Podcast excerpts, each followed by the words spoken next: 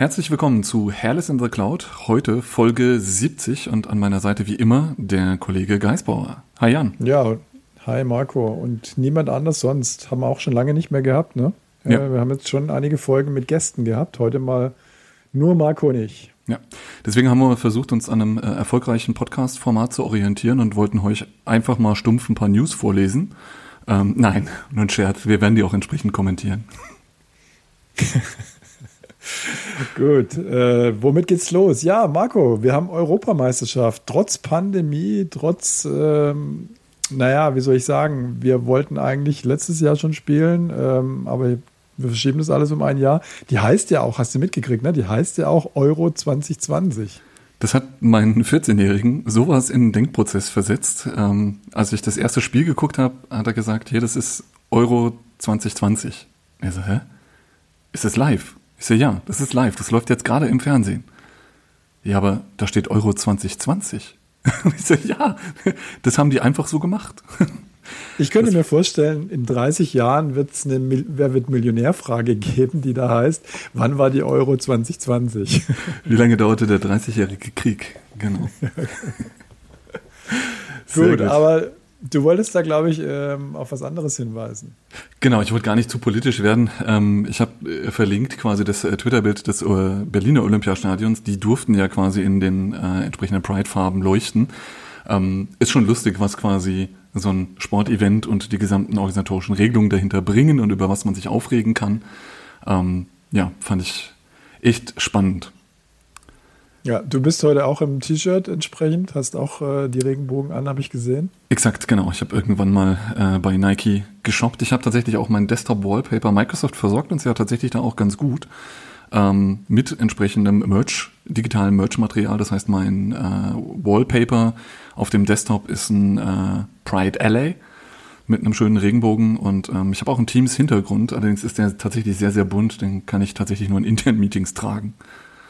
Das ja. heißt, wir werden heute bei der Post-Production auch unser äh, Hairless in the Cloud-Logo entsprechend einfärben.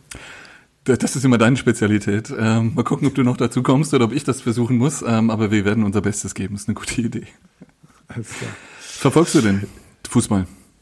Ja, natürlich, klar. Also ich schaue mir jetzt nicht jedes Spiel an, aber doch einige. Mhm. Und ähm, natürlich die deutschen Spiele sowieso, wobei das letzte Jahr fast nicht anzuschauen war. Das hat mir echt Krämpfe bereitet. Einfach weil es auch so ein mega schlecht und ich finde das sowas von unbefriedigend, ja, wenn wenn es einem, ganz egal, auch natürlich, wenn es die deutsche Mannschaft ist, ist es nochmal schlimmer, aber wenn du so eine Mannschaft ständig gegen die Mauer rennen siehst, gegen die ja. zehn Mann im sechzehner, das, das bereitet mir Schmerzen, ja. Das, äh nochmal besonders, weil wir da jetzt nicht besonders gut drin sind, deswegen hoffen wir jetzt tatsächlich alle auf England, dass das ein Bombenspiel wird, weil wir da tatsächlich ja. einen, einen anderen Level kriegen. Ich bin mir tatsächlich da sehr, sehr unschlüssig, was die deutsche Mannschaft angeht. Ich habe äh, am Ende des Spiels dann direkt, ich glaube, als wir das zwei eins gefangen haben, habe ich direkt in meine WhatsApp-Gruppe mit meinen Kumpels geschrieben, ähm, ich wandere aus und lass mich ausbürgern, ich habe keine Lust mehr. Ähm, das war schon sehr ernüchternd. Aber vielleicht gibt es ja doch noch ein Sommermärchen und alles wird gut. Ja, wir schauen. Auf jeden Fall wird es, glaube ich, ein cooles Spiel und ich gebe dir recht, ich glaube, dass die ein bisschen offensiver rangehen wie, äh, wie die Ungarn und ähm, dann, dann wird es, glaube ich, spannend, ja. Keine Ahnung, wie wir jetzt eine Überleitung zu Hunting Queries kriegen, aber versuch mal eine. Ja, weiß ich jetzt auch nicht, aber wir fangen einfach an. Also ich habe in den letzten äh, Wochen so ein paar Hunting Queries geschrieben ähm, und ähm, das ist nicht immer nur, um irgendwelche Threads zu jagen. Und ich wollte mal ein paar Beispiele geben. Wir haben hier auch den Link ähm, in unseren Shownotes zum GitHub-Repository, wo ich die abgelegt habe. Also wir fangen gleich mal mit einer an, die doch ein bisschen was mit dem Defender und mit äh, Threads zu tun hat. Aber ich will gleich noch ein paar andere Beispiele dazu geben. Also das erste beschäftigt sich, die erste Query beschäftigt sich damit, äh, mit dem Disablement von Defender. Wir kriegen ja oft die Frage, naja, was passiert eigentlich? Also diese ganze Übersicht, äh, die Defender gibt, so was da alles passiert auf den Kisten, ist ja ganz cool. Aber was kriegen, was passiert eigentlich, wenn Defender selber disabled wird? Dann kriegen wir ja nichts mehr mit, dann werden wir ja blind, ja. Hm. Und ähm, natürlich ist das so, ja, und natürlich gibt es da draußen Möglichkeiten, ähm, auch vielfältige Möglichkeiten, ähm, Defender zu deaktivieren oder zu umgehen, zu bypassen und so weiter, ja. Ähm, aber erstens mal tut natürlich Microsoft einiges dafür, dafür oder dagegen, besser gesagt. Ähm, und auf der anderen Seite kann man da auch dem Ganzen mit Hunting entgegenkommen. Ähm, der Defender schickt ja stetig Signale. in die Cloud, irgendwelche Daten, ja, was da passiert auf dem Client, äh, Register-Einträge und so weiter. Und ähm, wenn er das mal eine Weile nicht mehr getan hat, wir aber dafür von der gleichen Maschine Signale sehen in andere Bereiche, zum Beispiel Azure Active Directory oder lokales Active Directory durch M D I, Microsoft Defender for Identity, dann ist es natürlich schon ein Hinweis, dass da irgendwas im Argen ist. Ja, das heißt, der Defender vor Endpoint schickt keine Signale mehr. Wir sehen aber A A D-Anmeldungen zum Beispiel. Und da habe ich eine Query geschrieben, die beides umfasst. Und das sehen wir ganz schön, die, die Funktionalität von der ganzen Defender Suite, dass man da die ganzen Namespaces jetzt zusammenbringen kann und, und übergreifend suchen kann. Ähm, und da habe ich eine Query geschrieben, die da im Prinzip Maschinen raussucht, ähm, wo es da so ein, so ein Time Difference gibt zwischen Signalen aus äh, A A D und Signalen aus Defender. Mhm. Eine andere Query, ähm, das sind immer dann Kundenanfragen, im Endeffekt, so schreibe ich die Queries, ähm, kommt daher, dass ähm, ein Kunde gefragt hat, naja, ich sehe, ich habe da eine Vulnerability in Zoom, ähm, die Kunden, die, die Mitarbeiter haben Zoom installiert, Ähm, sollen sie eigentlich gar nicht, haben sie trotzdem gemacht, jetzt müssen wir irgendwie damit leben, keine Ahnung, aber jetzt ist da eine Vulnerability, jetzt müssen sie es updaten, aber ich weiß gar nicht, wer das ist, ja, und die Query, die findet eben die E-Mail-Adressen der User raus, die Zoom installiert haben und bieten so die Grundlage dafür, dass sie angeschrieben werden können. Da gibt es noch nichts out of the box, ich dachte, da gibt es immer dieses T V M, Threat and Vulnerability Management, hat Microsoft da nicht eine out-of-the-box-Lösung, der sagt, du hast Software auf deinen Clients mit einer Vulnerability oder... Doch, natürlich gibt's. Das gibt es natürlich. Das ist eingebaut. T V M heißt es, Threat and Vulnerability Management, richtig, Marco. Aber da kriegst du halt nicht zwangsläufig die E-Mail-Adresse mit. Ja, da musst du dann im Prinzip, die Daten musst du dann wieder woanders rausholen aus einem, aus einer anderen Table, weil die jetzt nicht unbedingt in diesen ganzen Endpoint-Geschichten drin stecken. Musst du also dafür sorgen, dass du dann Join machst und es dann mit Logon-Daten aus, aus dem A A D wiederum vergleichst und dann irgendwie über Identity-Info-Tabellen ähm, auf die E-Mail-Adresse kommst. Also, das heißt, der liefert dir dann quasi eigentlich das Device und du musst dann das Device noch auf den User zuordnen und wenn genau. das mehrere nutzen, hast du da genau. ein Problem. Und, da, okay. und, und da, da gibt es auch keine eins zu eins Beziehung, da musst du dann reingehen, musst du anschauen, welche Logon-Events gab es denn auf welchen Devices, welche E-Mail-Adressen hängen hinten dran, hm. verstehst du? So wird es dann gemacht, ja. Krass. Gibt noch ein paar andere, aber ähm, wollen wir jetzt nicht alles erwähnen. Wir haben heute einiges an Themen. Ähm, ich glaube, wir machen mal weiter. Genau, ich habe jetzt bei meiner, meiner Arbeit tatsächlich nochmal eine, eine entspannende Sache gefunden und wir drehen uns jetzt wirklich um hundertachtzig Grad. Ähm, und zwar, was immer wieder auffällt, dass auch Kunden fragen, hey, was kann denn Teams quasi alles im Browser? Was kann denn Teams quasi in iOS, in Android? Ähm, und was mir jetzt tatsächlich nicht klar war, dass es tatsächlich da eine sehr, sehr gute Übersicht gibt. Ähm, denn manchmal kommt es ja auch einfach dazu, dass man irgendeine gewisse äh, Event ausstatten will oder irgendetwas machen möchte und dann ist immer die Frage, auch gerade bei neuen Kunden, ähm, wenn sie eine spezielle Zielgruppe habe, die sie adressieren, hey, meine User haben halt überwiegend Android-Devices äh, da draußen und die wollen dann im Auto dran teilnehmen, kann denn der Android-Client X Y Z? Und ähm, tatsächlich gibt's da eine, eine große Übersichtsliste, den Link habe ich euch mal in die ähm, Shownotes gepackt. Das ist tatsächlich, wie gesagt, sehr, sehr hilfreich. Gibt ja teilweise noch, der Browser ist zum Beispiel noch sehr zurück in einigen Stellen. Das hat jetzt die letzten Monate stark aufgeholt, aber ähm, da sind immer noch mal so Sachen wie, ich möchte zum Beispiel System Audio teilen. Ähm, kann ich das im Browser machen? Kann ich das in iOS? Kann ich das in Android machen? Ähm, wenn ich einen Desktop oder sowas teile.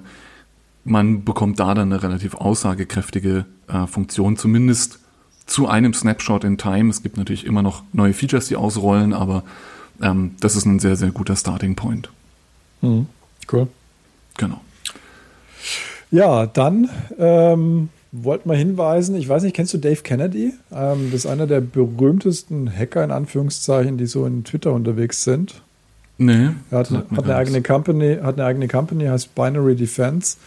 Ähm, äh, und er hat noch eine weitere Company, die heißt ähm, TrustedSec.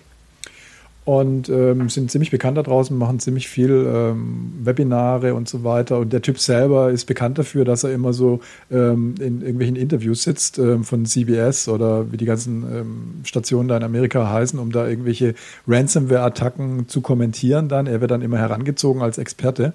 Und da sitzt er immer... Amerikanischer Linus Neumann quasi.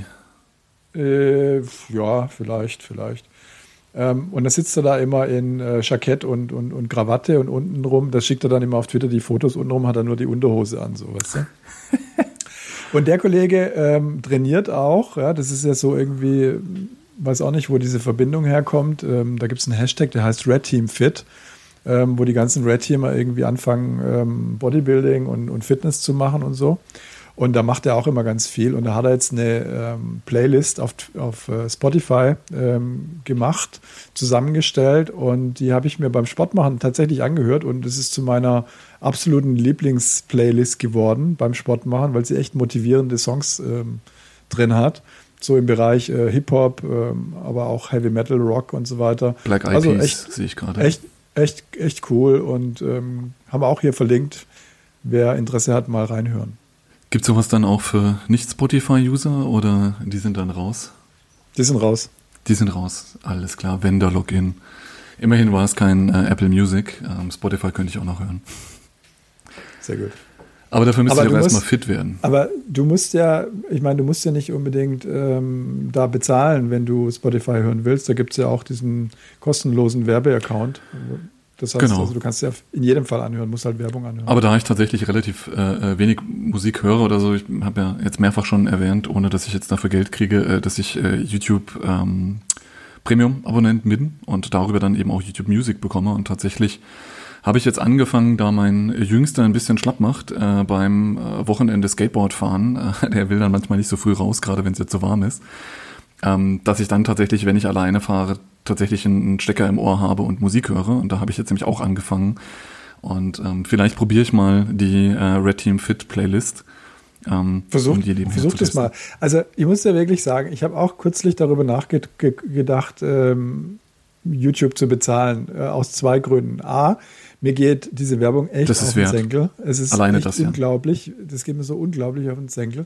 Und das Zweite, die Nachfrage, ob ich es nicht werden will, geht mir auch auf den Senkel. Also es ist okay. Echt unglaublich. Die habe ich jetzt schon länger nicht mehr. Aber tatsächlich, was du nicht ja, vergessen wenn du, wenn darfst. Bezahl- wenn du es bezahlst, hast du sie natürlich nicht mehr. Genau, deswegen ja. Aber jetzt gleich noch ein kleiner Elterntipp und natürlich dann auch für dich. Ähm, das wirkt sich auch auf die Kinder drauf an. Tatsächlich, wie gesagt, ich habe ja jetzt einmal neun und einmal vierzehn Jahre. Ähm, Deren Konto sind damit ausgestattet. Der Neunjährige darf noch nicht, der muss noch YouTube Kids verwenden. Mal gucken, wann ich das nicht mehr durchkriege. Aber der Große guckt das und die sind befreit von Werbung. Das zählt halt über die Family. Die nimmst du einfach mit auf und dann haben die die Benefits. Das heißt, auch deine Kinder, ja, die werden tatsächlich nicht mit diesem ganzen Schrott voll gemüllt. Ähm, alleine das ist mir tatsächlich schon wert, ähm, wenn ich ein mhm. Kind da von, von YouTube-Werbung befreien kann. Und ich persönlich bin ein großer YouTube-Fan, von daher... Ähm, kann ich mir das schon gar nicht mehr ohne vorstellen. Und ja, das sind siebzehn Euro, dafür habe ich aber keinen Spotify. Und ja, YouTube Music ist nicht so gut wahrscheinlich wie Spotify, aber für mich good enough. Ja, nichts ist so gut wie Spotify Music, ehrlich gesagt. Also ich habe auch schon mal Apple Music ausprobiert und so. Ich bin da schon überzeugt von Spotify. Ähm, nichtsdestotrotz, ähm, was ich dich auch noch ansprechen wollte, ähm, ich sehe dich ständig skaten oder zumindest auf Twitter postest du irgendwelche... Ähm, Jedes Wochenende. Am Anfang, am Anfang habe ich das für eine Laune gehalten, aber langsam scheinst du das professionell anzugehen. Professionell ist was anderes. Ich habe jetzt zumindest äh, mein Board mal abgegradet. Ich habe mit dem Großen, als der sechs war, haben wir einen Kurs gemacht, da habe ich mir ein Board gekauft und... Ähm, Naja, das war so ein Fertigboard und was ich jetzt gelernt habe, ist, dass die alle in der Größe limitiert sind. Wenn du guckst, wenn du so ein fertiges Board haben willst, von jetzt auch nicht irgendwie Walmart, hätte ich beinahe gesagt, Real oder sowas, aber selbst im, im guten Skateladen, wenn du die fertig hast, dann liegen die so bei hundert, hundertzehn Euro. Die haben aber nur eine gewisse Deckbreite und auch eine Rollengröße. Und der, mit dem wir das damals gemacht haben, der hat mich jetzt letztens auch wieder gesehen im Park und meinte, hm, Marco, du bist ein ganz großer, erwachsener Mann, dein Board ist zu klein. Ich hm. kann es mir nur erklären, dass ich gewachsen bin. Ähm, ja. Zumindest in eine Dimension. Und tatsächlich ähm, habe ich mir jetzt ein neues Board gegönnt und tatsächlich hat das nochmal auch tatsächlich viel, viel gebracht. Ähm, und ja, ist jetzt keine Laune mehr und wie gesagt, geht so weit, dass ich auch ohne die Kids fahre. Am Anfang war das immer mit den Kids. Und, und wie muss man sich das so vorstellen? Welche Hindernisse überquerst du da? Das ist jetzt tatsächlich so der, der Part, dass ich jetzt absolut gesegnet bin, hier in Frankfurt zu sein. Ähm, gerade mit dem kleinen Board ist es so, dass ich da tatsächlich jetzt bis zu einer gewissen Grenze gekommen bin und ich konnte mich gut fortbewegen. Und das ist ein richtiger an der E Z B, ein Skatepark. Das heißt, der hat, da geht es ein bisschen runter und hoch. Das heißt, ich bin so einer, der viele Happy Laps äh, fährt, nennt man das. Das heißt, der cruist als um den Track rum. Also das ist quasi eher so ein bisschen rumcruisen. Ähm, da sind durchaus auch Gefälle drin und Steigungen, die ich nehme. Aber für den Rest hat es nicht gereicht. Mit dem neuen Brett ist es jetzt tatsächlich so, dass ich mich jetzt langsam also, ans Rückwärtsfahren traue. Also um die Hindernisse herum sozusagen. Genau, teilweise auch das drüber, weil du dann oben drüber und runter fährst, aber ähm, ich habe jetzt letztens mit dem neuen Board gleich versucht, rückwärts zu fahren, habe mich beinahe direkt auf die F- gelegt, ähm, weil der Winkel dann doch zu steil war, äh, waren meine Mathekenntnisse auch nicht ausreichend. Ja. Weißt du, wie man das beim, weißt du, wie man das beim Downhill, beim Mountainbiken nennt? Ähm, diese Wege um die Schanze herum, Chicken Way. Ah, Chicken Way, genau. Also ich bin derjenige, der da den Chicken Way ausfährt, ähm, wobei das, wie gesagt, jetzt tatsächlich besser wird. Und ähm, was man auch nicht unterschätzen darf, ist tatsächlich, wir haben jetzt in Frankfurt nochmal erweitert, da gibt es einen sogenannten Pump-Track. Das heißt, mhm. ähm, eigentlich für die Rollerfahrer auch gedacht, aber da ist in der Regel auch wenig los. Und das ist tatsächlich einfach so eine Wellenbewegung, wo du deinen Körper ein bisschen bewegen musst. Das ist echt sau anstrengend. Das heißt, da gibt es auch was für die körperliche Fitness. Mhm. Ähm, aber ja, also mir macht das total den Kopf frei. Ähm, wenn man früh genug ist, ist auch nicht so viel los. Deswegen sind wir da oft ab sieben Uhr dreißig, acht Uhr. Ähm, führt auch dazu, dass man einen besseren Parkplatz kriegt. Wir haben jetzt auch in Heidelberg so mehrere solche ähm, Parks oder, oder Stationen, eins sogar mit so einer Snake Pit heißt es, glaube ich, kann das sein, wenn es so richtig in die, in die Erde reingeht. Genau, so sollten die eigentlich sein, gerade auch diese Pumptracks, das ist genau das zum Hoch- und Runterfahren, da kannst du durch deine Körperbewegung sehr, sehr viel Schwung holen, ähm, das macht riesen Spaß, genau, die sollten eigentlich in den Boden versenkt sein. Aber so, also der erste Schritt stelle ich mir schon schwierig vor, weil da geht's also schon senkrecht. Also so die ersten fünfzig Zentimeter, es dauert, glaube ich, fünfzig Zentimeter, bis mal eine Kurve, also weißt du, bis, bis mal, bis mal die Grube anfängt. Bis dahin geht's äh, geradeaus runter. Genau, und das ist tatsächlich, und das sind auch so die Sachen, die ähm, gerade in Frankfurt gibt's viele auch sehr erfahrene Skater, auch in, im fortgeschrittenen Alter, teilweise deutlich älter als ich, ähm, die so einen Scheiß machen. Ähm, da habe ich immer einen Heidenrespekt davor, weil, wie gesagt, auf diesem Ding zu stehen, ist es jetzt auch nicht wie die ganzen Rollerfahrer, die was zum Festhalten haben. Das ist da viel einfacher. Da gehört eben tatsächlich viel Gleichgewicht dazu. Da musst du dein Brett ein bisschen beherrschen. Das Brett muss groß genug sein, habe ich jetzt gelernt. Da will ich irgendwann mal hin, ähm, da rein zu können. Aber diesen sogenannten Drop-In, wenn du oben auf der Kante stehst, das sieht man ja die besonders coolen, die sich dann da draufstellen, das Board hängt in der Luft, lehnen sich da drauf. Das sieht so einfach aus. Wenn du das einmal mhm. probierst, da geht der echte Stift, ähm, weil das genau. glaube ich. Bis zum halben Meter und dann kommt, je nachdem, wie das Ding ausgeformt ist, plötzlich sehr, sehr viel Schwerkraft auf dich zu. Das glaube ich, ja. ja. Du, wir haben sogar hier einen in der Nachbarschaft, äh, ein, ein Bekannter, der hat sich äh, an sein Haus eine eigene Halfpipe gebaut. Der hat so mhm. aus Beton ausgegossen, so ein richtig großes Teil gemacht. Wenn man das intensiver macht, ich kann mir das vorstellen, weil bei uns ist halt alles ebenerdig, das kann ich jetzt auch, werde ich jetzt auch häufiger nutzen, wenn ich jetzt gucken will, dass ich mich drehe, dass ich das Board ein bisschen besser unter Kontrolle kriege, aber wenn du wirklich ein bisschen fahren willst, das ist am Ende üben, üben, üben. Ja, das hilft nichts anderes. Du musst da raus, um tatsächlich einfach immer wieder zu üben. Und wenn du halt jedes Mal, ich habe jetzt Glück, fünfzehn Minuten bis dahin brauchst, dann suche ich vielleicht noch zehn Minuten Parkplatz, wenn es schlecht läuft. Ähm, wenn du das einfach an einem Haus hast, perfekt, wenn du dir das ja. leisten kannst, den Platz hast. Geile Sache. Also auch da kann man, wie gesagt, die Playlist von Dave Kennedy hören. Ähm, berichte mal, ob es da vielleicht besser ging beim nächsten Mal. Auf jeden Fall. Werde ich mal machen. Gut, kommen wir gleich weiter genau zum Thema Wellness. Ähm, genau, es geht jetzt nicht um Tipp zur Sauna, aber quasi von, von Fitness geht es um die digitale, äh, angewandte quasi im Arbeitswesen. Viva Insights, Wellbeings, da tun sich gerade wieder ein paar Sachen. Ähm, eine Sache, das ist jetzt ja alles nicht neu. Das ist so ein bisschen dieses sogenannte My Analytics, das wir aus dem Office dreihundertfünfundsechzig kennen, das dir einfach sagt, mit wem du kommunizierst und so ein Zeug. Und in Teams eingebaut heißt es dann eben Viva Insights. Und gerade der Insights-Part soll dazu führen, dass du dich selber ein bisschen reflektierst. Das heißt, ich pflege jetzt tatsächlich seit einem Monat ähm, täglich quasi, wie es mir geht. Da gibt's fünf Smileys, die du drücken kannst, um mir geht's schlecht, mir geht's hervorragend, mir geht's mittelmäßig. Um so tatsächlich, wie, so wie, so ja. wie wenn du aus dem Obi rausläufst? Exakt, genau. Wie hat Ihnen äh, unsere Toilette gefallen? Ähm, geben Sie fünf Punkte. Genau sowas für deinen Arbeitstag. Ja, war das zum Runterspülen, war das zum äh, Fröhlichsein? Ähm, einfach nur mal, um es zu machen, um generell auch zu sehen im Endeffekt, dass im Admin-Backend davon auch nichts ankommt, sondern dass es wirklich was Persönliches ist. Ähm, und das Schöne daran an den Viva Insights, wer da noch nicht reingeklickt hat, kann man, müsste bei allen verfügbar sein, in der Teams-App kann man installieren. Ähm, Du hast eine Historie darüber und du kannst es auch schedulen. Das heißt, ist es so, dass mich das System jetzt jeden Morgen um zehn fragt, äh, wie geht's dir? Und abends um siebzehn Uhr gibt's dann quasi den sogenannten Virtual Commute. Den kannst du dir auch konfigurieren. Da kannst du dann draufdrücken und sagen, hey, erinnere mich einfach um siebzehn Uhr, achtzehn Uhr dich fertig zu machen, den, den Tag zu beenden. Und das ist eigentlich eine ganz lustige äh, Routine. Der schlägt dir dann vor quasi einfach, was hast du denn an Tasks heute in To-Do erledigt? Wenn ich da mal was pflegen würde, da werde ich jetzt irgendwann mal anfangen. Ähm, genau. Und es kommen noch ein paar andere Insights nochmal rein, tatsächlich zu helfen. Du kannst dann auch dort gleich neue Tasks für den nächsten Tag anlegen und sagen, hey, das war's. Er zeigt dir dann nochmal für den nächsten Tag oder freitags dann, was montags in deinem Kalender steht. Das heißt, das ist einfach nochmal so ein No-Brainer mit, oh Mist, ja, dieser Montag ist wirklich anders, da kommt noch ein extra Meeting. Ähm, deswegen das will, das fand will ich das. Das will ich freitags noch gar nicht wissen, ehrlich gesagt.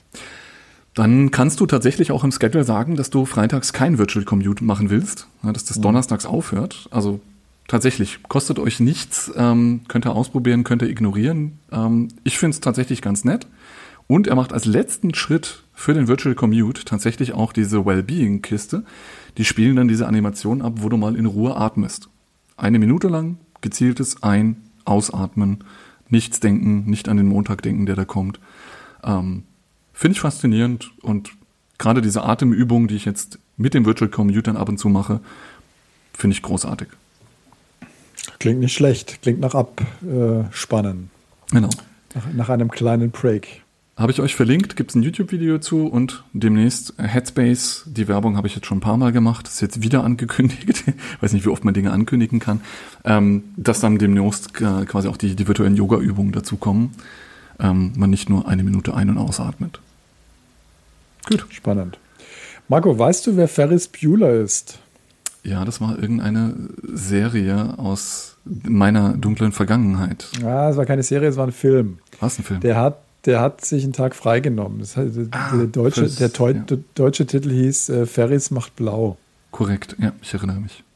Aber nicht inhaltlich. Er, ich, äh, nee, da hat er irgendwie den, ähm, ich glaube, den Ferrari seines Vaters ähm, oder von irgendjemandem, der ihm nahe steht, ausgeliehen und hat dann einen Tag die Schule geschwänzt und ein paar.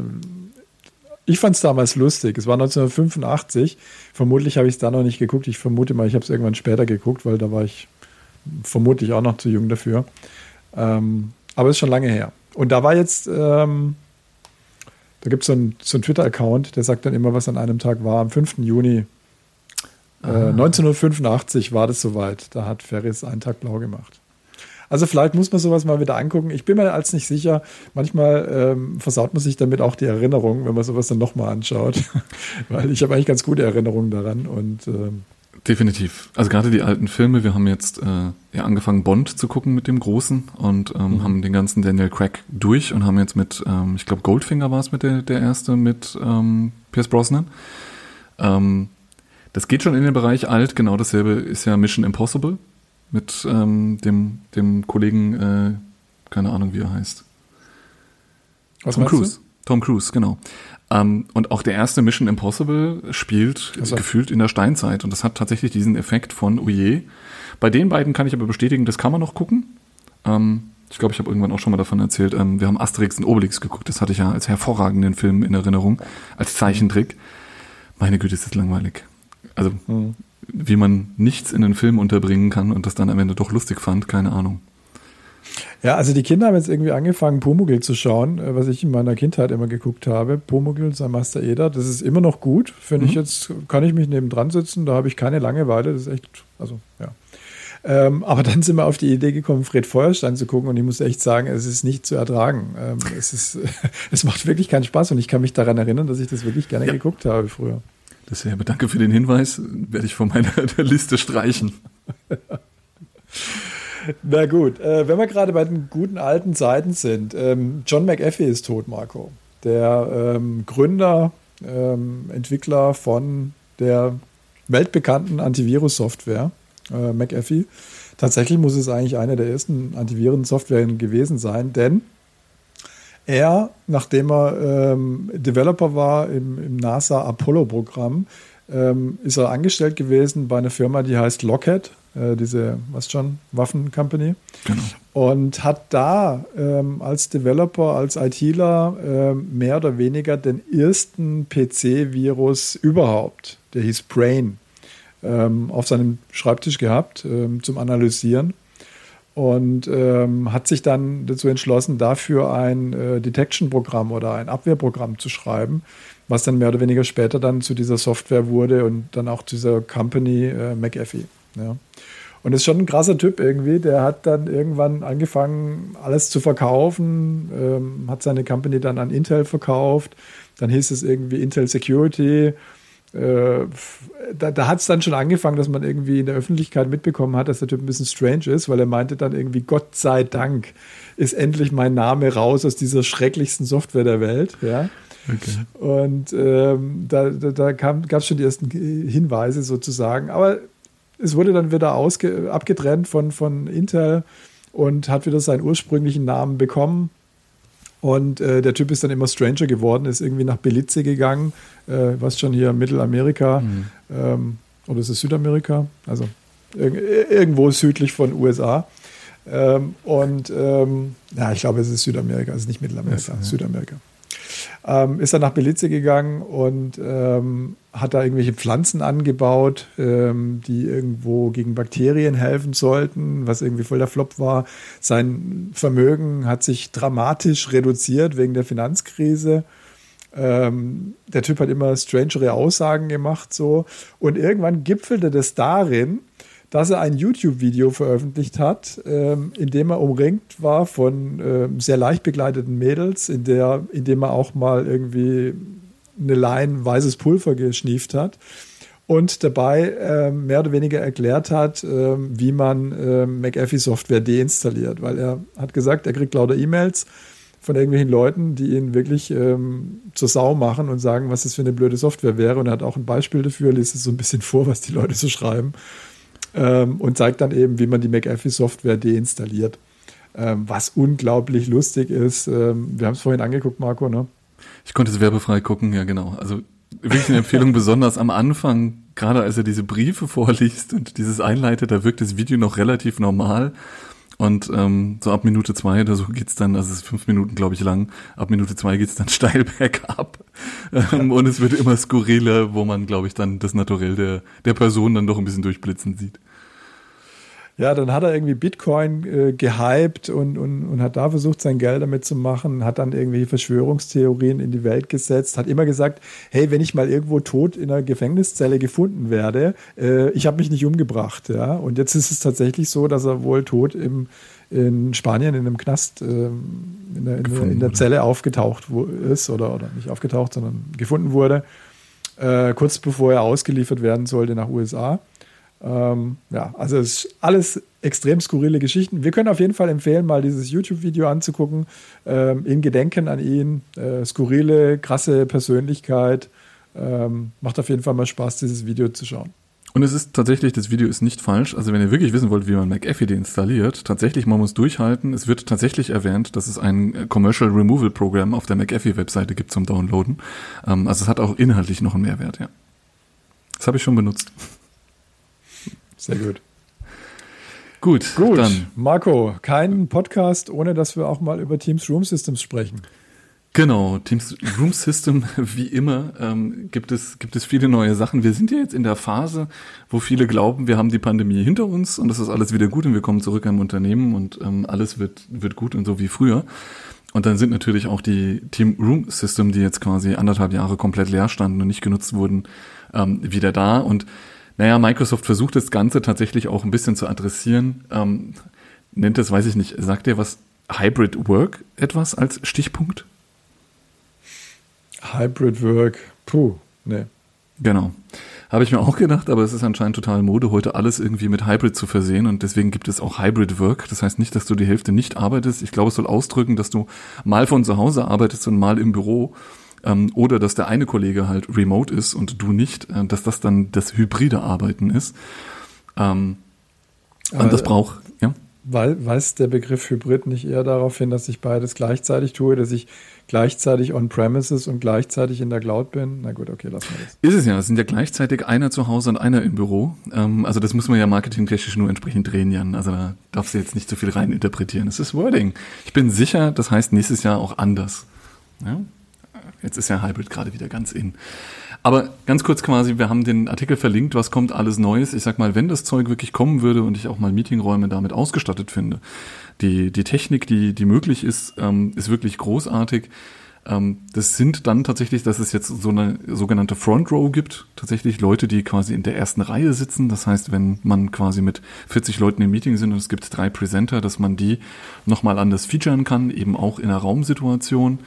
Ähm, Aber auch natürlich gerade mit diesen ganzen Situationen, weil das haben die Leute kapiert, dass man jetzt nicht nur zwei Team-Meeting-Rooms miteinander verbindet, sondern diese eine oder zwei oder drei Teilnehmer, die ganz remote sind, die einfach dumm am P C sitzen, äh, mit dem Headset auf, dass die auch irgendwie mit rein müssen.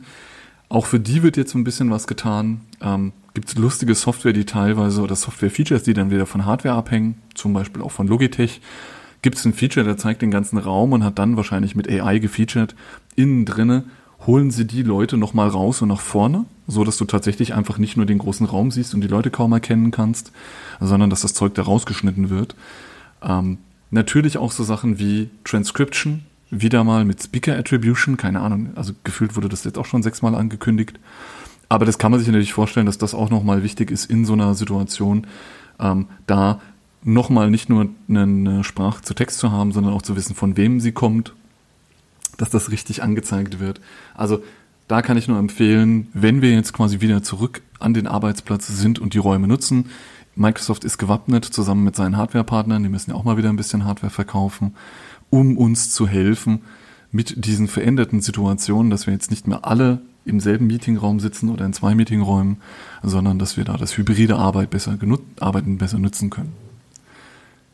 Zusätzlich dazu, das haben wir oben noch ganz kurz übersprungen, da kam auch der Hybrid Work her, das Whiteboard verändert sich. Ähm, das heißt, das, was sie auch in diesem Zuge tun, ist aber auch nochmal bei den Room Systems mit dabei.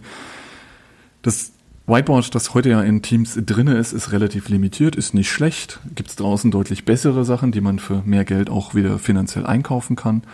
Aber sie haben realisiert, dass ihre Software noch ein bisschen im ja, Kindermodus steckt. Sie erweitern das, machen das. Ähm, hast du schon mal an so einer, so einer Whiteboard-Session teilgenommen? Du meinst jetzt diese Applikation in, in Teams, ne? Genau. Das geht, also ich habe eigentlich nur daran teilgenommen, wo man versucht hat, das zu starten und es dann nicht geklappt hat. Äh, ich glaube, es hing daran, dass wir in unterschiedlichen Tenants waren. Da geht es, glaube ich, nicht. Korrekt.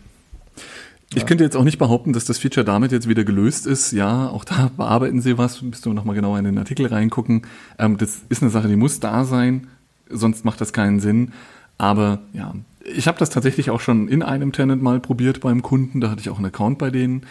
Ähm, da haben wir das getestet und naja, auch da war es dann eher ernüchternd mit, hm, also ja, als Whiteboard ist es dann da, aber da hat man versucht, so eine Tabelle zu füllen und quasi einen Kanban-Board ein bisschen nachzubauen. Und das war jetzt eher anstrengend. Die Leute haben immer die selbstgezeichnete, das selbst gezeichnete Kanban-Board verschoben, statt das Post-it, das sie verschieben wollten. Das heißt, ähm, die Swimlanes waren sehr dynamisch, sagen wir es mal so.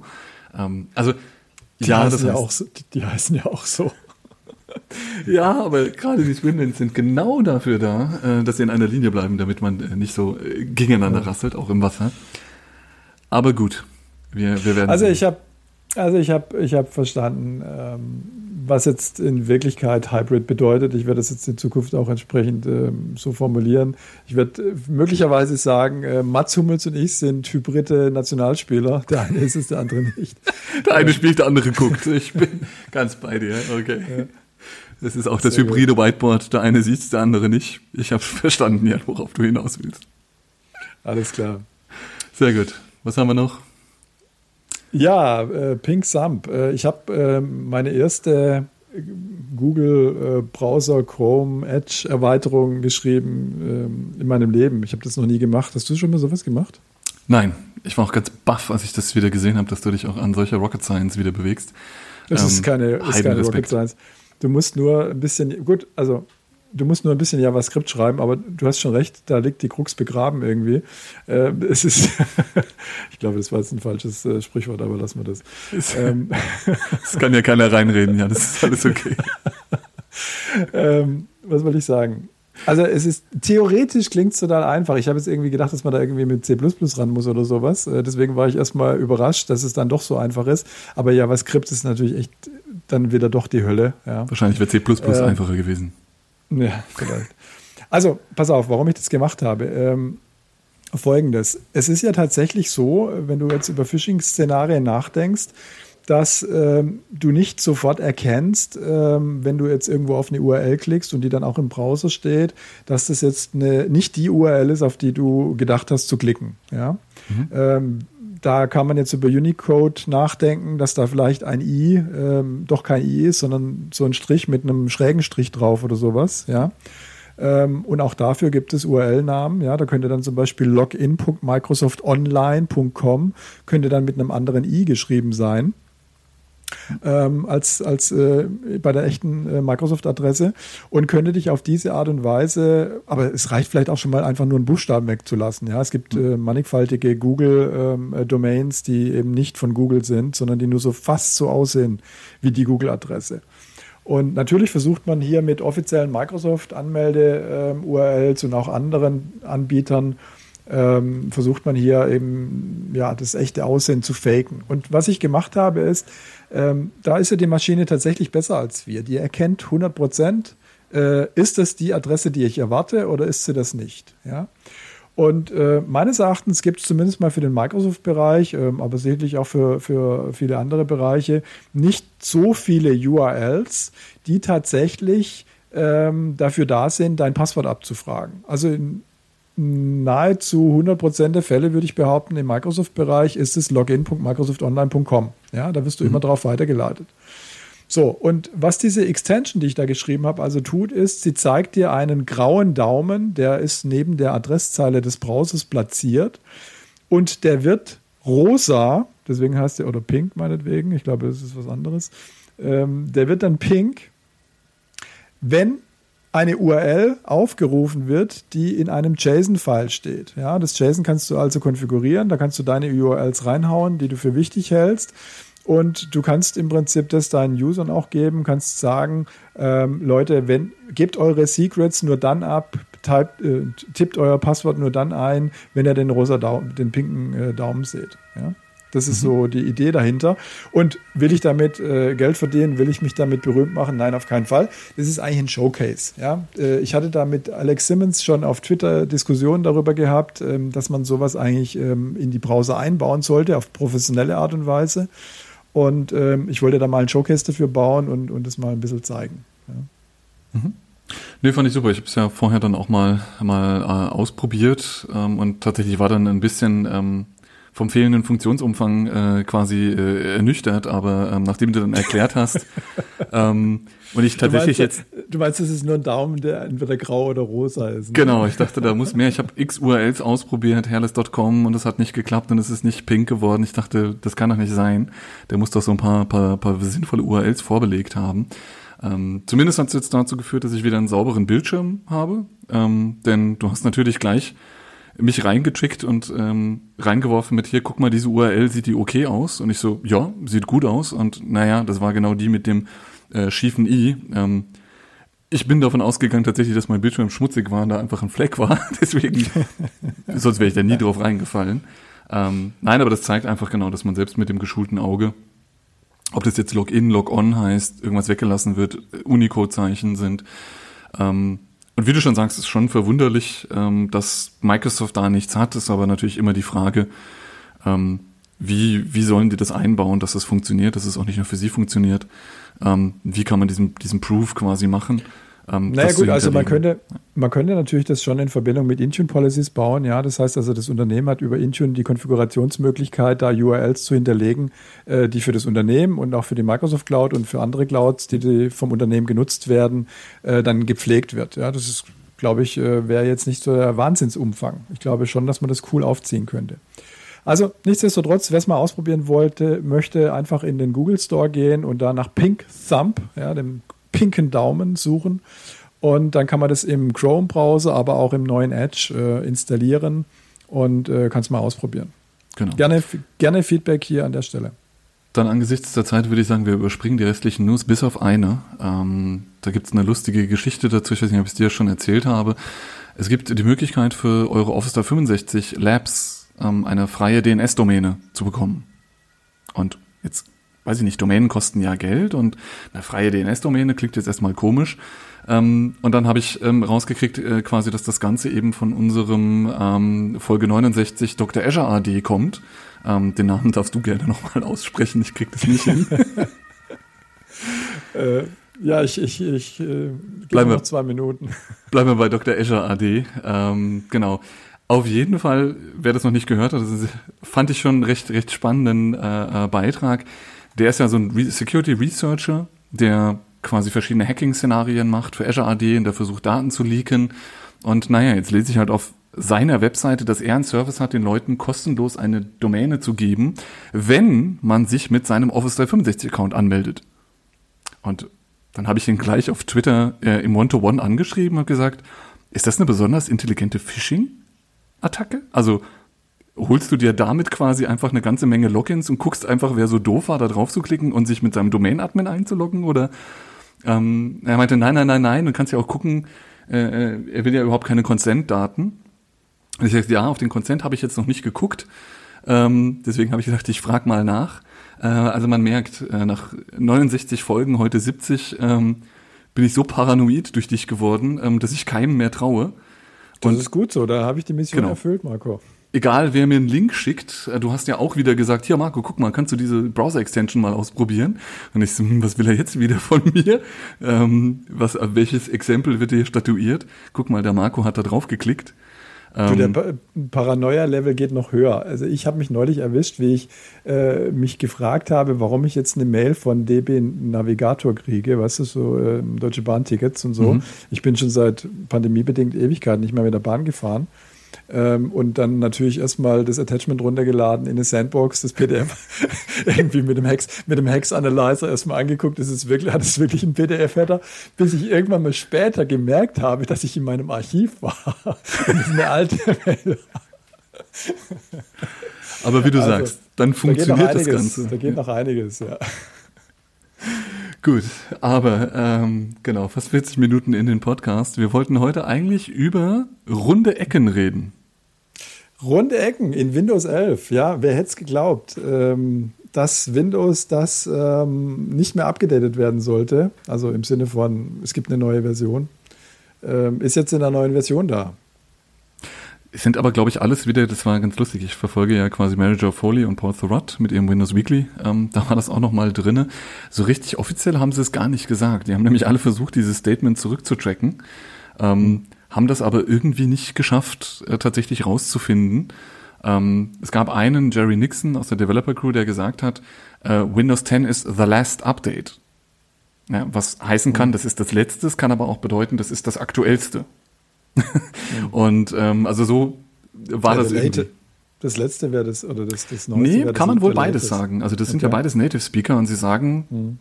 this is the last version oder this is the last update available. Ja, also kann man ja verschieden okay. formulieren.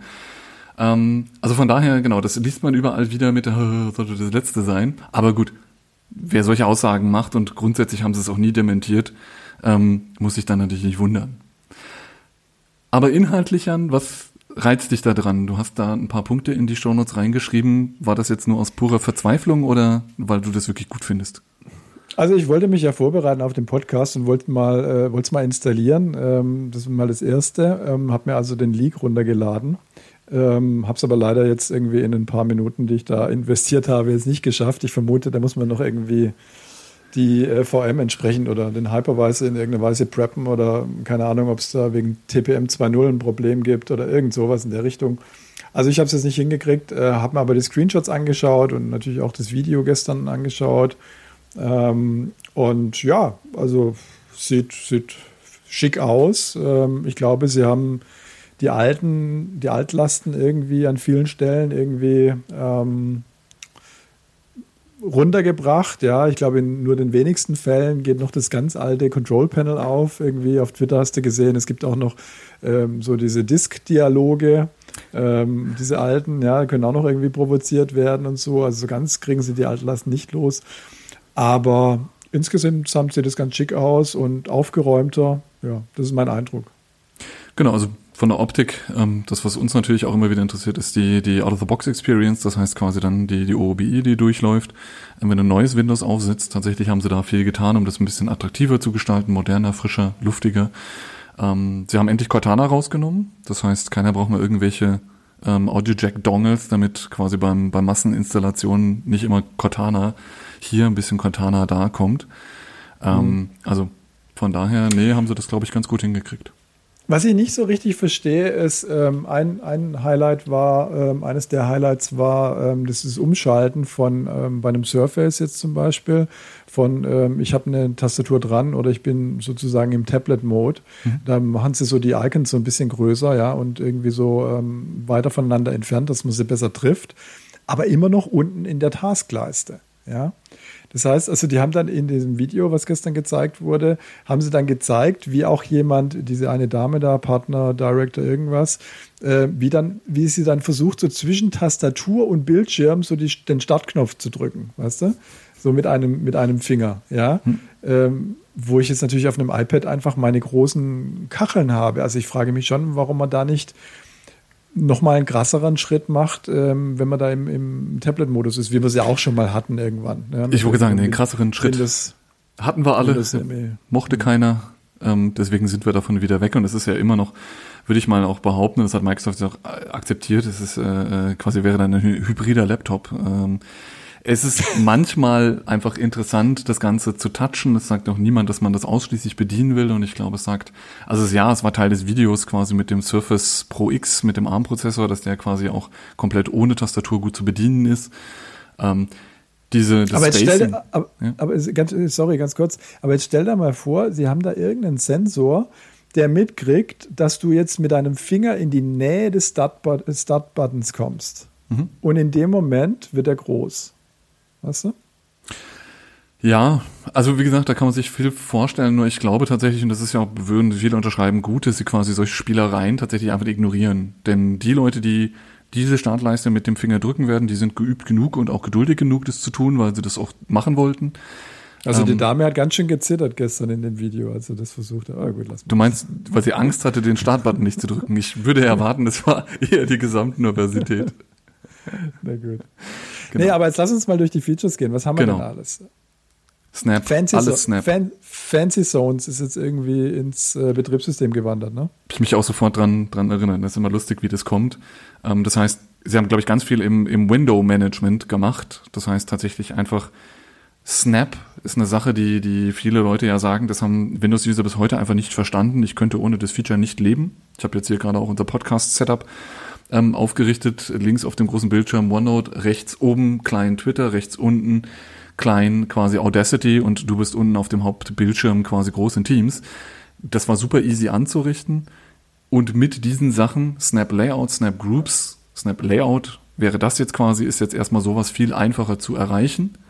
Stand heute hast du eben so ein Snap links, Snap rechts und das, was sie jetzt quasi mit Snap Layout machen, ist, dass du quasi auf dem Maximize-Button, ich weiß gar nicht, ob wenn du drüber hoverst, wie sie das wieder auslösen, ähm, draufklicken kannst und dann fragt er einfach, willst du es maximieren, willst du es rechts haben, links haben, willst du einen drei-Dreier, also Dreier-Layout haben. Ähm, hat mich da sehr stark an, an Fancy Zones erinnert, ja. Ja.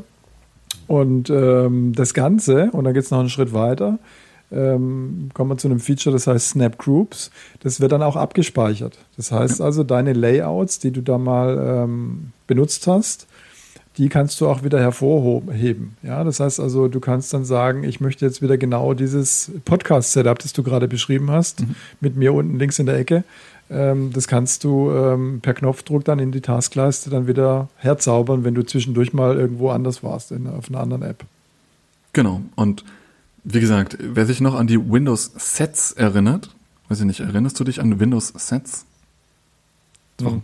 Geile Produkte.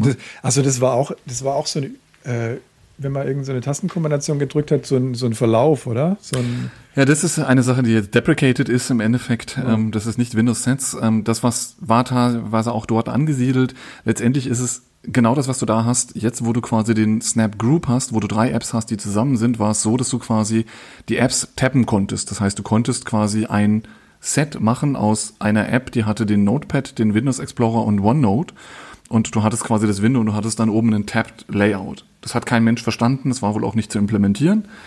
Und ja. für mich klang das so, als wäre Snap Groups jetzt genau quasi die, die konsequente Vorsetzung zu sagen, hey, wenn wir das jetzt nicht in Tabs machen, dann gluhen wir die irgendwie durch Snap zusammen und können quasi so sehr einfach zwischen den entsprechenden Elementen ähm, wechseln. Mhm. Bevor ja, wir zum soll das, Highlight soll kommen, ja vielleicht noch eine Sache, Virtual Desktops, auch das spielt natürlich damit rein im Window-Management. Das ist jetzt quasi auch nochmal eine Sache, wo sie jetzt quasi renamen, wo du das besser trennen können sollst. Haben wir ja heute schon, aber das Feature soll jetzt wohl nochmal deutlich besser werden quasi bei der Fensterverwaltung und dich dabei unterstützen, verschiedene Layouts für verschiedene Fokuselemente darzustellen für Work, E-Mail, Coding, dass du da quasi eigentlich über eigene Bereiche fährst. Jetzt das Highlight-Feature schlechthin, Jan. Das weiß ich jetzt nicht, was du meinst. Als, ist das auf nächste der Liste, in der Liste? Auf der Liste kommt als nächstes der Doc. Das ist, ist das nicht Highlight. Revolutionär? Wirklich? Heute Morgen hat einer im Call gesagt, das gab es schon mit Windows sieben, ne? Na gut, lass uns das mal erzählen, um was es geht. Ähm, also was ich verstanden, vielleicht habe ich es auch falsch verstanden, äh, es geht darum, dass wenn ich jetzt einen Bildschirm angebunden habe ähm, und auf dem irgendein Layout äh, habe, also irgendwelche Fenster offen habe und dann gehe ich davon weg. Ähm, also. Das heißt also, ich gehe irgendwie in die Telefonecke oder sowas mit dem Laptop alleine, ohne dass ich den Monitor angebunden habe und dann komme ich wieder zurück. Dann hat er sich das gemerkt. Okay. Dann haben wir es falsch, habe ich falsch interpretiert, was Doc äh, bedeuten soll. Genau. Ich dachte, es geht um die Taskleiste. Ja, aber das ist natürlich ein Riesenfeature. Ähm, ärgert mich immer wieder, wenn ich jetzt hier an meinem Surface äh, quasi am Power-Adapter ah, rumspiele. Jetzt habe ich jetzt habe ich verstanden. Du hast, du hast äh, da unter dem Begriff hast du gedacht, das wäre ein anderer. Ich ein als alter Mac-User. Ähm, ja, okay, okay, okay. Da heißt es doch Doc, oder? Das kann durchaus sein, das dass es so heißt. Ja. Man merkt absolute also, Mac-Experten. Aber du hast, aber du hast natürlich völlig recht. Ähm, die Taskleiste ist jetzt wie bei Mac in der Mitte. Ne? Zentriert, genau. Und da sind wir sehr gespannt, wie das ankommt. Ähm, Menschen sind ja durch Kleinigkeiten zu triggern. Und ich bin sicher, es gibt eine ganze Menge, Menge, Menge, die sagen, das ist jetzt das Letzte, was ich gebraucht habe. Mit den runden Ecken wäre ich noch klar gekommen. Aber warum müsst ihr das in die Mitte schieben? Ähm, da bin ich tatsächlich sehr, sehr gespannt, ähm, wie so in Summe das Feedback aussieht. Naja, ich finde es eigentlich nicht schlecht. Es ist ja nicht nur, dass, diese, dass die, ähm, die Punkte dann äh, entsprechend zentriert sind, sondern auch die, das Startmenü, das dann aufgeht, ist ja dann auch in, mittig. Ja. Und das macht eigentlich schon Sinn, ja. Da haben sie ja dann die, die Dokumente drunter, die du eigentlich in Office, mhm. ähm, weißt du, wie heißt denn das da, wenn du deine, dein Office-Portal aufmachst? Office Punkt com, genau, das Office-Portal. Deine, deine zuletzt ähm, benutzten Dateien, das hast du ja dann da alles. Ähm, das macht schon Sinn, dass das da in der Mitte ist. Das finde ich passt schon. Genau, also wenn das aussieht, ja genau, dann macht das tatsächlich mehr Sinn.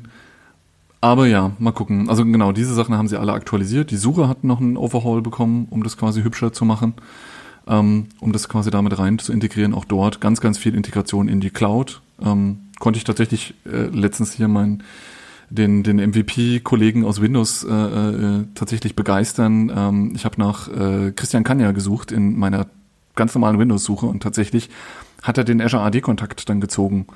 Ähm, das heißt, diese Informationen, die da drinne sind, da dann auch sichtbar zu machen, seien es die Dokumente, seien es die Personen, sei es Chat, sei es, keine Ahnung, die Yammer-Diskussion, die wir nicht führen, ähm, lauter solche Sachen da quasi rein zu integrieren. Also da bin ich gespannt, dass das jetzt noch mal ein bisschen mehr nach vorne kommt. Sehr gut, sehr gut. Ähm, dann gibt es Widgets. Ähm, das sah auch, es, es hat mich ein bisschen daran erinnert, an ehrlich gesagt an das iOS, ähm, iPhone. Wenn ich da nach rechts oder links, je nachdem, wie man das ähm, sehen mag, äh, slide sozusagen, dann kommt so ein ähnliches Fenster wie, wie das, was ich da in, in Widgets gesehen habe. Ähm, Ja, also kann ich jetzt nichts dazu sagen. Wird so eine also, Glasscheibe drüber gelegt sozusagen, wo man so einzelne Widgets dann drauf hat. Hat man auch mehr oder weniger in der einen oder anderen Form, hat man das auch schon mal gehabt. Ja. Ne? Es ist faszinierend, wie das Marketing ankommt. Die Glasscheibe, die Pano, äh, Panos Panay äh, erwähnt hat, äh, Piece of Glass, oder wie er immer mhm. gesagt hat. Ähm, genau. Letztendlich, was ich daran cool finde, ähm, es regen sich ja gerade auch bei uns alle darüber auf, dass sie jetzt das Wetter in der Taskleiste haben. Da kann kein Mensch mit leben irgendwie. Wobei ich glaube, aber recht, re- Rechtsklick ist es weg. Genau. Das können einige nicht. Aber ähm, das, was die meisten Leute, mit dem Wetter könnten sie, glaube ich, noch leben, was sie viel mehr äh, aufregt oder auch zur Diskussion anregt, ist, wenn man drüber hovert, das kann man übrigens auch ausschalten, ähm, werden News angezeigt. Und letztendlich ist es genau das, was die Widgets jetzt sind. Das ist die logische Entscheidung, diese Dieses Stück Glas, was da hochschießt, das wird jetzt quasi vergrößert und nach links an den Rand gezogen. Und die Revolution dabei ist jetzt quasi, dass du die Widgets rearrangen kannst und besser hinzufügen kannst, eigene Widgets schreiben kannst für die Developer. Das ist so ein bisschen diese, das Windows-Startmenü hat jetzt keine Live-Tiles mehr, die sind jetzt absolut passé. Das ist quasi eine Alternative dazu, um als App das darzustellen, und bin ich mir sicher, hat man sich auch nochmal an alten Konzepten oder auch an iOS und Android orientiert. So, dann habe ich auf Twitter gelesen, dass jetzt auch Android-Malware auf Windows zehn kommt. Endlich, sind wir total begeistert. Ich weiß nicht, warum die jetzt TikTok als Malware bezeichnest. Ich hätte eher Pura gesagt. Ähm, aber ja, wir kriegen jetzt ähm, ausgewählte Apps. Äh, es wird quasi der Amazon Marketplace verwendet. Ist immer lustig, wie sowas alles zustande kommt. Ähm, über den kriegen wir auch nicht alle Apps aus dem Android Marketplace. Es werden wohl, oder aus dem Amazon Marketplace, dem Developer auch überlassen.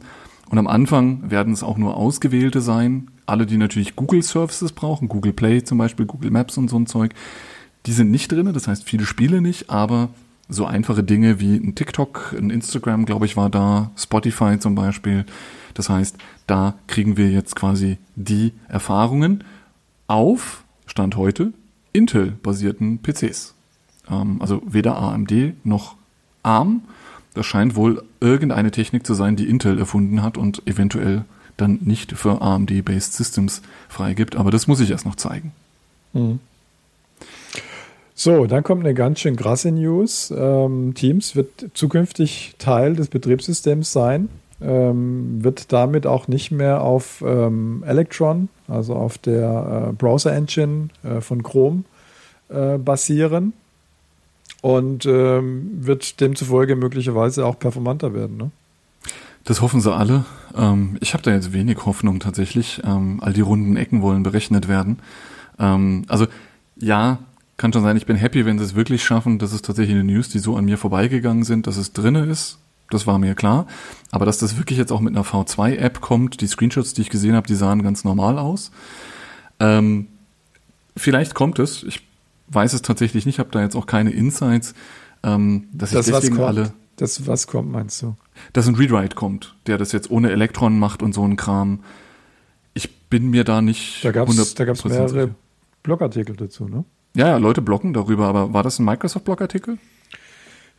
Verstehe, du meinst... Also, ähm ich glaube, dass das alles, es gab schon verschiedene Versuche, das Ding abzulösen. Mhm. Ich bin da noch skeptisch drüber. Wir sind ja da in Bereichen noch relativ nah auch an Microsoft dran. Ähm, ja, wie gesagt, die versuchen die Performance ernst zu nehmen und es würde absolut Sinn machen. Und ich sag mal, dieses Flyout, das kommt, wenn du auf die Kamera drückst, das ist dann eben was ganz neu programmiertes. Ja? Mhm. Und es würde auch Sinn machen, vielleicht das ein bisschen zu verschlanken.